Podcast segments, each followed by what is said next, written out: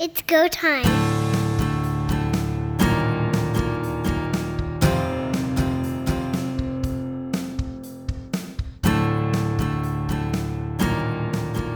Free agency is going to be top of mind across the CFL as we come into February and look at the players that are available to each team. Could be some interesting signings prior to, could be some interesting signings once free agency is away in earnest. Hi, everybody. Don Charbon along with Heath Graham and Pat Mooney. Welcome to Quick Kicks. A lot of teams that are looking to satisfy need could be running back, could be receiver, could be O line. Take your pick. A couple of those teams, though, that are doing some work ahead of time to shore up their lineup before the players hit free agency, the Red Blacks are doing a big job. I've been very impressed with the Red Blacks bringing back their core of, of players that they want to maintain with this team moving forward. In the past, we saw them last year go fairly heavy into free agency, and this year it looks like they're making a concerted effort to bring back the core of their players. And then they've added players like offensive lineman Drew Desjarlais, making him the highest paid offensive lineman this next year, but again, a key piece potentially for their offense. That one certainly opened some eyes across the league. Drew Desjarlais had some success with the Blue Bombers and had won a couple of Grey Cups, tested the water south of the border, and ended up on some practice rosters. Not a lot of playing time on the active roster, and has chosen to come back north of the border. Being a Canadian offensive lineman certainly helps his bottom line a little bit. But a two hundred and fifty thousand dollar contract for this year and 260,000 for next year, making him the highest paid offensive lineman in the league currently. It does show a lot of faith in what he can do for the Red Blacks. You don't often see that with an interior lineman, but having said that, he does have some pedigree coming with him, although he still has to really get out there and prove it on the field. And this is what the Red Blacks are taking that chance with. If you look at their overall signings, they've got Devontae Dedmon, who's back. They've got Jeremiah Masoli back eh, after that hellacious injury that he took last year in Regina. He seems to be fully recovered. A lot of the pieces that they needed, uh, Money Hunter, for instance, that are making their mark last year that needed to develop. And if the Red Blacks keep everybody together, who knows? That team could be a team to be reckoned with. Nate Behar is another name on that Red Blacks roster that stands out coming back, another Canadian uh, receiver in this case. And he had an excellent second half of the season, I thought, last year. A little bit of a low, a little bit of a slow start out of the gate, but he really picked it up and a very vocal leader on that team as well. We know he was very outspoken when Jeremiah Masoli was injured, and that kind of leadership is going to go a long way for them. We're in that window now with two weeks left before free agency where I think every team is really evaluating who they've got under contract and those last probably three or four players on their roster that aren't signed yet and what it's going to take to get those those key members back into the fold. If you haven't got an idea of who you want on your roster, you're in trouble long before free agency starts. The bigger notion I want to get to is teams are more or less set, but they were hoping that if player X or Y would test free agency, that maybe that would be an upgrade. And so we'll hold out until then. Now that player X or Y, let's say it's Money Hunter, for instance, okay, we're not going to bother going down that lane anymore. We're we're satisfied with the people we've got. In in some cases, that's also going to be financial. We're sitting where, and this player wants a raise of X amount. Is it possible for us to bring either a, a player who we know is in our fold right now into that starting position, or else go after a different free agent who may not command the same amount of money to free up some cap space for other players? It's rare that a free agent comes in cheaper. Although they can overweight things as well. Sometimes you get a, uh, somebody that wants to test that free agent market and has a price in their mind that they think they're worth, and it's it becomes a waiting game. And if teams aren't willing to come up to that level, and they want to play in this upcoming season, they've got to make some sacrifices there. It happens from time to time.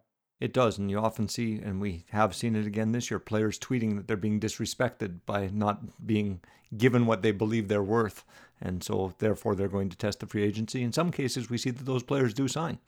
One that we saw this last week was Derek Dennis with the Stampeders. Had tweeted out some things about respect and then ended up signing back with the Stampeders. At the other end of that is Eugene Lewis and the Montreal Alouettes appear to be down the road of, of separation at this point. And Gino has been very vocal about the lack of respect he feels he's getting from the Alouettes at this point. And we saw some big splashes for receivers last season. Kenny Lawler got a big pay upgrade. At this point, if you start evaluating those two guys, who would you rather have on your team and what are the fundamentals that they bring to you? Is Eugene Lewis worth a big pay bump coming up for the next season?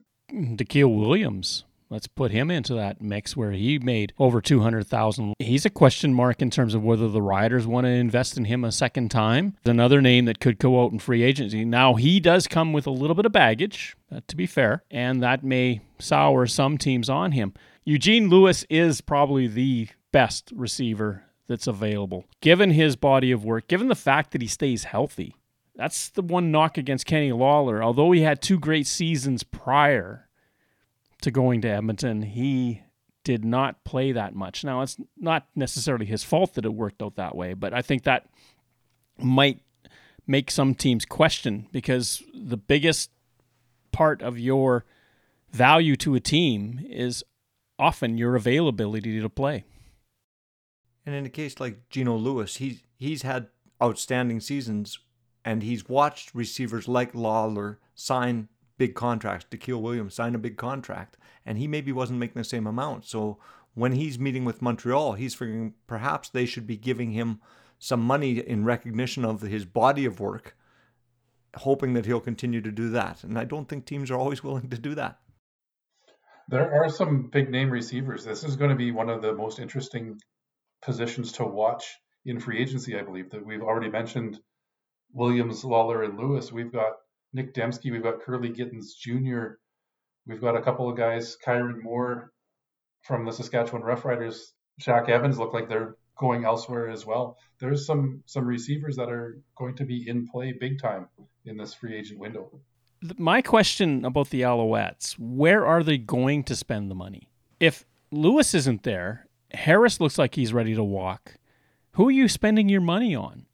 What other player quarterback, for instance, are you going to sign that is going to chew up your cap space? I don't understand what they're waiting for. Do you think some of this could be the ownership group that is a little bit unstable at this level and maybe putting some pressure on Maciocia?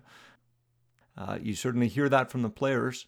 They they're talking about how it's a little unstable and maybe it's an opportunity to look at a, a more stable organization at this point in time to play for. The the Alouettes in terms of the salary cap, this is not going to make or break them their ownership situation. And their ownership situation right now is stable. The future is what is going to be decided at some point. But for the time being, the Alouettes are stable. So there's nothing to worry about in terms of paychecks. It's a question of where they are allocating that salary cap. Yeah, I, I wasn't alluding to the paychecks because absolutely they're in a situation where players who go there are going to get paid.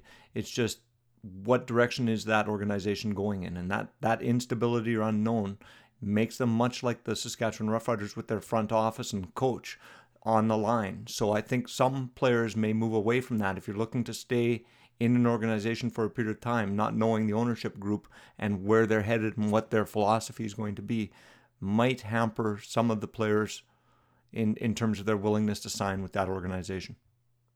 It's amazing the situation we're in where you've got Montreal and Saskatchewan as two destinations that a lot of players are going to turn away from. If you'd asked me that five years ago, there's no way I would have thought those two organizations would be in this kind of turmoil that we're seeing now. It really looked like Trevor Harris was going down the path of re-signing with Montreal. Danny Maciocia was certainly a fan of his in the starting quarterback situation in the 2022 season. The indication we're getting from Harris now is he is definitely looking elsewhere. And if he goes, and as you mentioned, Eugene Lewis goes, what kind of message does that send to anybody else potentially looking at the Alouettes as a landing spot? Question is who becomes their starting quarterback? Do they stay in house? Do you go to your neg list, your negotiation list, and hopefully bring someone along from that? It's if you get where I'm going with this, if you don't sign Harris, what are you doing? He he already knows the offense. He already has succeeded with the team. I'm not his biggest fan, but I do respect the fact that he did well with the Alouettes, and that would be your logical choice, unless they don't. And this may be the really overriding concern. It's not money; it's length of contract. With Harris turning 37 this spring, do the Alouettes want to invest in him for two or three more years? I'm not sure any team would invest in three. I think at best he's going to look at uh, one year with an option. Yeah, it's, it's tough when you've got a player that has been successful like him, but is getting to the end of their career.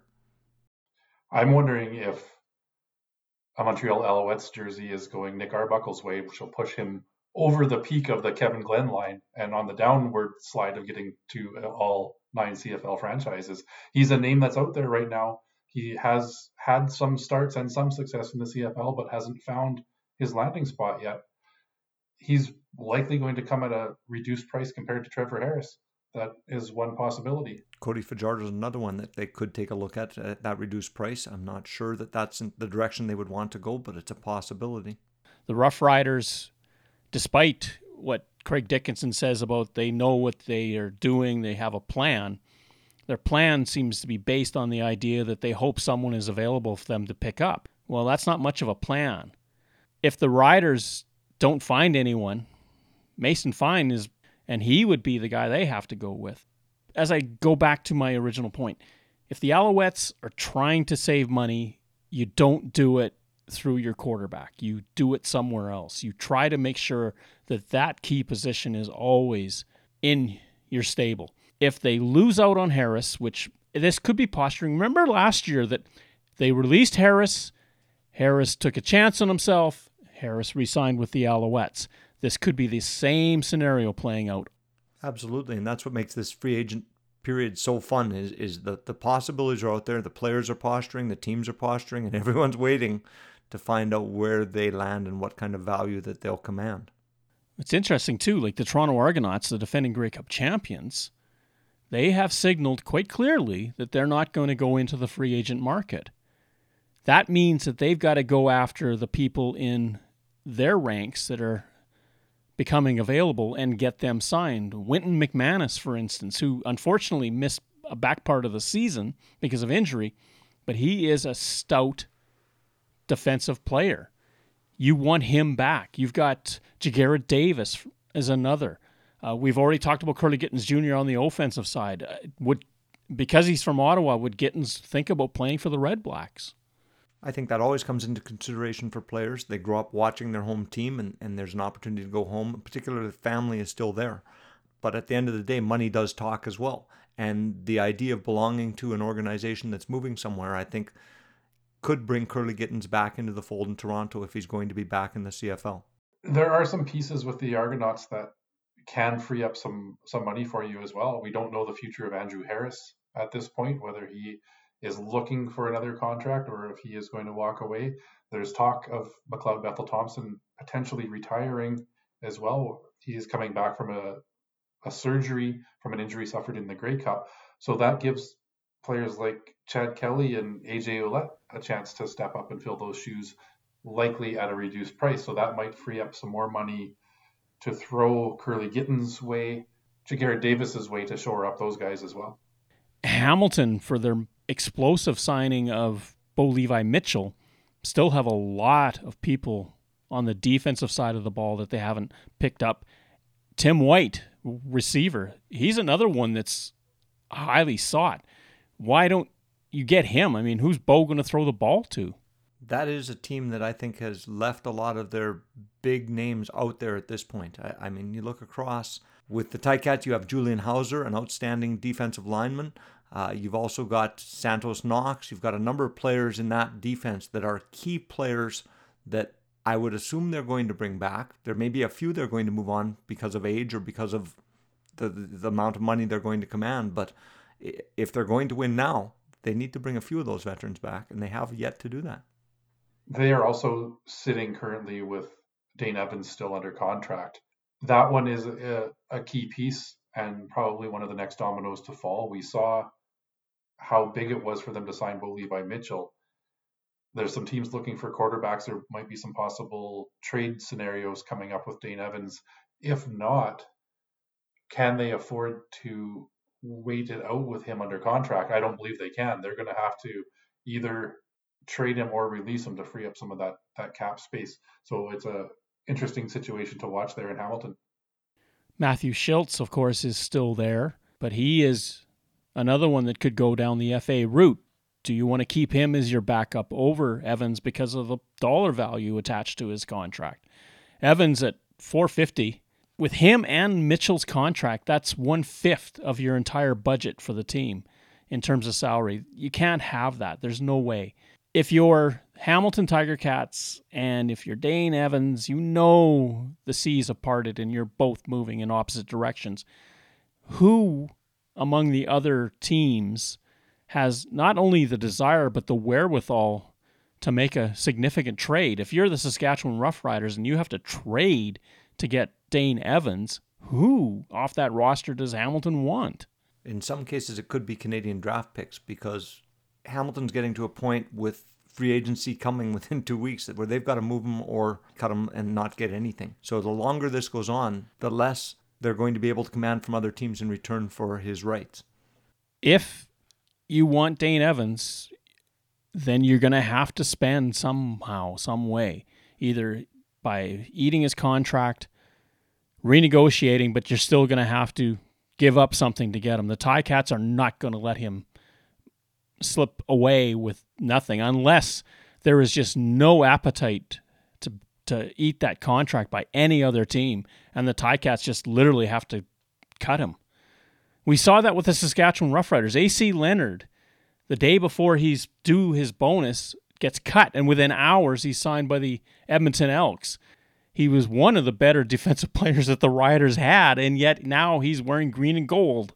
If Dane is going to be getting that four hundred and fifty, five hundred thousand dollar starters money coming his way, you need to free up some of that cash flow.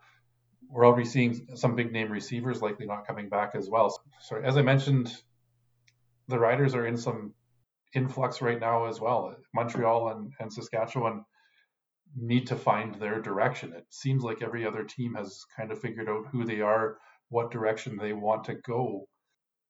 And if neither team is going to take a look seriously at trading for Dane Evans, could this be a situation much like we saw with Harris last year, where he, he's out on the market for so long that no one really picks him up? That value is not something they're willing to pay. And to trade someone away that is a starter on your team to get someone that you maybe can't even afford to pay at that or don't want to pay that amount of money, it's not necessarily doable. They can play a waiting game with Hamilton. So Hamilton's got to decide where that trigger point is and probably allow some of the teams the opportunity to talk to Dane Evans as well and renegotiate a contract before a trade is made. I think it, it is important for any team that wants to trade for Dane Evans to have some communication with his people to know whether or not he is going to budge on that salary. I'm I'm with you, Pat. I don't think that there is an appetite to swallow 450000 with a guy that, yes, took the Ticats to one Grey Cup, but really is coming off a season that he'd like to forget. If he's going to be your starter, you might incentivize it a little bit. Base salary a little bit lower, but put some layers onto it where he can make more money if he performs and that may be more palatable for the team. Absolutely, and I I would put Cody Fajardo in that same situation where he's not going to command that upper salary that taking the next step because he didn't perform this year. He had a, a great year back in 2019 with McAdoo at the helm, but since then he has underperformed. So he may be in that situation as well of having to take a little less than what he may feel he was worth and look for incentives for performance based on play what if you're the BC Lions? Does Cody Fajardo make sense to you as a backup to Vernon Adams Jr.? Can can you afford to put him on too? Is he going to try to command over 250, 300? Like how much money do you want to put into a backup? You might see that happen more so in a case where you know there, there there's options. I think I'm not sure Fajardo's going to be able to command that starting wage if if he's in a backup role. We're in a really interesting situation with these quarterbacks that we've been naming tonight where Trevor Harris and Cody Fajardo, especially, have been proven starters in this league, but might not be getting starter roles coming up. Dane Evans has had opportunities as a starter. Nick Arbuckle has had some opportunities as a starter, but are you ready? Are you ready to anoint either one of those as your number one option? Either it's it's really tough at this point to really determine that any of those guys are going to be starting on week one of the season. The Lions have Michael O'Connor in their stable, and they may or may not want to keep him, and that gives I think more of an opportunity for Cody Fajardo to go back to a team for whom he had played once before. The Rough Riders are so coy about what their thinking is with Fajardo. They keep talking like they're ha- having these constant negotiations with him, and he's fully apprised of what's happening. But I don't understand what to what end is this entire dialogue. Why why bother if you bench the guy for the last two games of the regular season when you absolutely had to win to make the playoffs? What are you trying to now send as a message to him that says, "Well, we're good with you and we're comfortable with you. Just hang tight for a minute."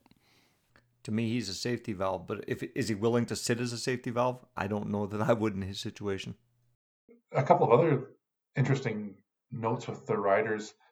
They were in on bidding for Drew Desjarlais as well and got outbid by the Ottawa Ottawa Red Blacks. We know the offensive line struggled in Saskatchewan this past season and is somewhere that they are hoping to shore up.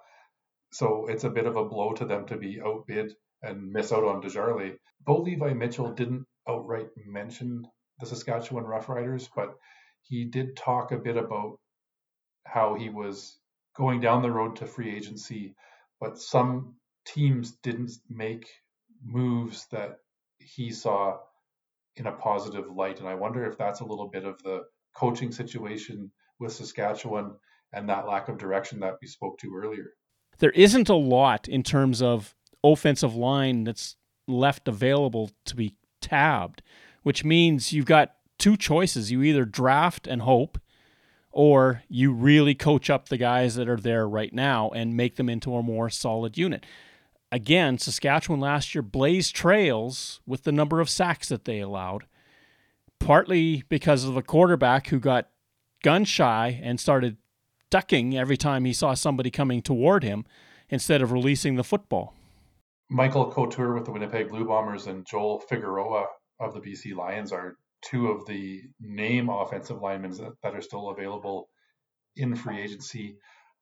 I would be quite surprised if either of those two leave their current teams. I suspect that both of them will resign, but that's something that the Rough Riders may be holding out hope for. We'll test that free agency window and they can throw some money out and hopefully outbid other teams for those guys. And and that puts them in a difficult situation as well if they want to bring in a four hundred and fifty thousand dollar quarterback. You've got to decide where are you putting your money.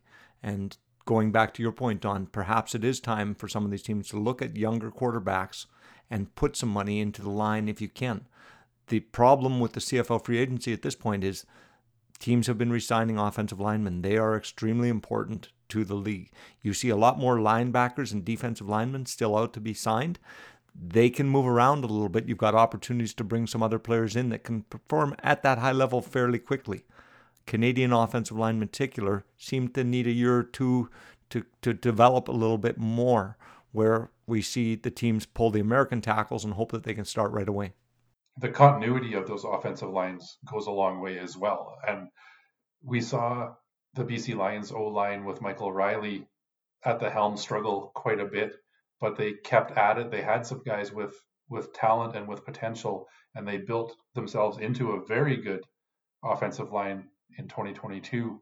Winnipeg, as we mentioned, has several all-star offensive linemen as well that have been together now for several seasons. They move a piece in and out as Desjarlais left. Other players stepped in to fill that void, but you've got some some stability with that line as well. And now we talk about new talent. The XFL is starting within a couple weeks. The USFL is starting within a few weeks. That's a lot of humanity that is now tied up in two other football leagues. Chris Jones, when he was interviewed by Dave Naylor in their little fireside chat on TSN, alluded to the fact that they're going to have to start looking at Division Two and A one A players that are out there and available. And this is something that I think the CFL has been a little bit remiss about. A lot of great football players in the States come out of the smaller schools. There have been a multitude of athletes that have come through that route that have performed very well. Most famous of them all was Jerry Rice. And I think the teams have done some of that recruiting. Like I, think back to some of the players that you, uh, Ryan Smith coming out of North Dakota. You also had Weston Dressler coming out of smaller programs like that. And even the NFL is now taking a look at some of the smaller programs, and you'll see a quarterback like Carson Wentz come out of a program that has some success. So I think they're starting to get in there, but I think a lot of those players aren't invited to other camps. Those are the ones that they're having to go out and bring to their zone camps. And those players come and put some money down to have the opportunity to be looked at. And I think you need to bring more of those players to camp, give them the opportunity, and you'll see some succeed and become stars in the league part of the problem is, and we've talked about this a lot, is recognition. They're never on television. They're not on ESPN. They're not on any of the networks in Canada. So nobody knows about them coming out of school. And yet these are the guys that are playing because they want to play. They they love the game and that's why they're out there. And this is the type of athlete that you want in the Canadian Football League. You can make a nice living playing in the Canadian Football League. You're never going to make the money that you make in the NFL, especially as a starter you can ha- live comfortably with your contracts in the CFL. And those are the type of people I think the CFL needs to market to. This is where that scouting department of your team comes in very handy and shows their value. To be successful as a CFL franchise, you need to have somebody that is up to speed on Canadian talent and how to, to scout that and develop it. You also need somebody who is savvy with the US college system has a network of coaches that they are familiar with, have relationships with that they can call up to some of those smaller schools and say, "Hey, this is what we're looking for. What's who should be on our radar? Who should we have more of a look at?" You need those connections with the agents so you can view tape and get the highlights of these guys as well. So scouting in the CFL is becoming more and more important as you say these other leagues are starting to funnel off some of that that big school talent. It's going to be a fascinating few weeks as we head toward and then go through the process of free agency. Jameer Thurman, anytime he's on the field with the Stampeders, they win. Where does he go? Does he go anywhere? These types of questions have to be answered. It's kind of a, a few weeks of dread if you're the players because you don't know what's happening. You don't know necessarily where you're going to wind up and it's excitement at the same time. New opportunities. Thinking back to Frank Clair of the Ottawa Roughriders when he had that team, on average, there were two players that turned over in a given year. Two. What did the Ottawa Roughriders do in the 1960s? They won three Grey Cups. You've got some of the stars staying, and you can keep cores of players together. You have that recognition of these are our guys. They've been with us for some time. And whether the team's successful or not, if, if you had them for five years and they weren't successful and finally get to a successful team, those are the guys you want to be able to say, hey, this guy stuck with our team. He's part of us, and now he's getting the success that he deserves. The other side is if you if you get quick success, that's great too because then they become instantaneous names that fans recognize. Thank you for listening to our show. Third Down Gamble is hosted on Podbean and can be found on Apple Podcasts, Google Podcasts, and Spotify. Follow us on Twitter at Third Down Gamble. Join us again, the Third Down Gamble podcast, audio worth watching.